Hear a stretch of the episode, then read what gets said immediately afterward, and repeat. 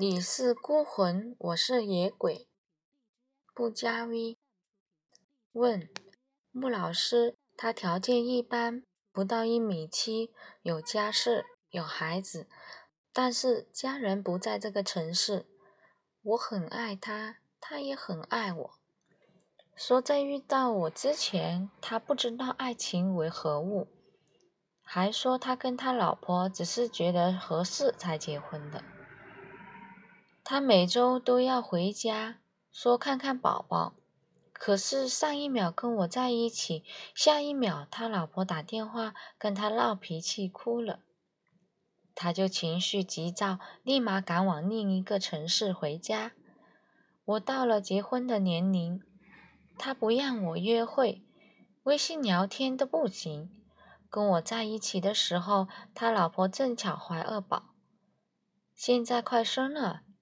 他说：“不要我离开他，他最爱的人是我，希望和我一辈子。”我真的第一次对一个人这么上心，喜欢他已经打破了我对男朋友的一些要求，也是真的想和他一辈子下去。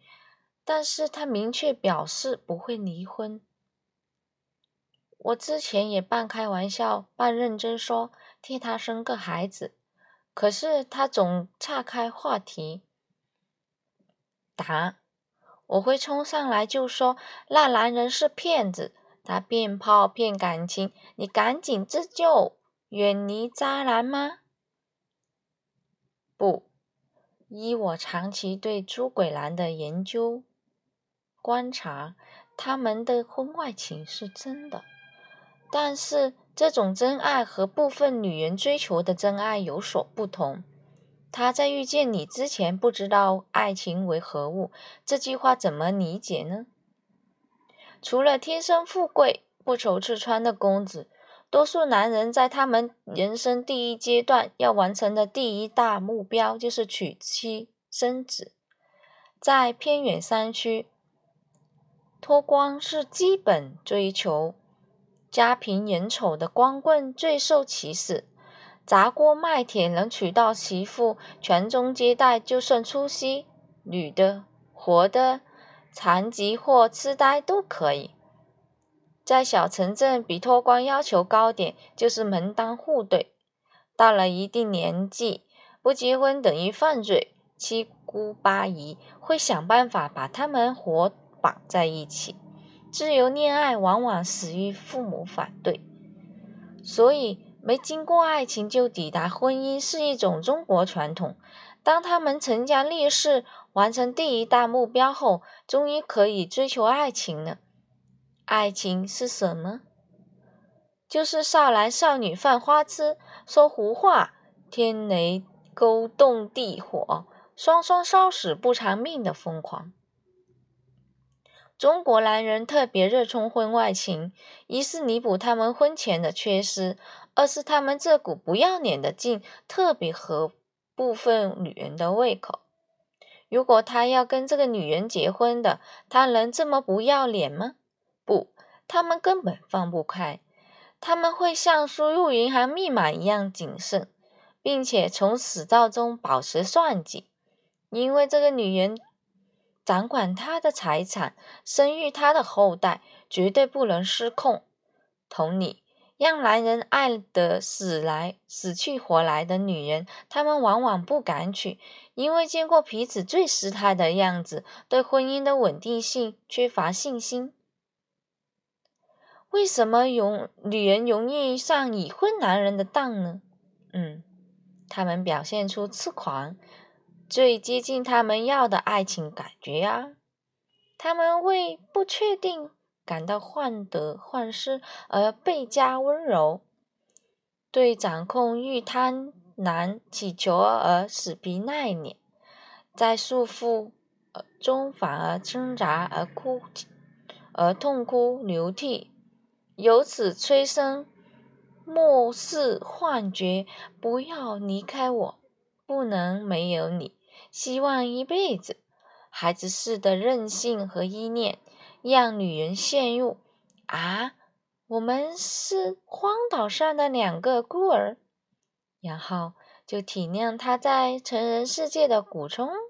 对呀，他还得应付他的婚姻，安抚他生二胎的女人。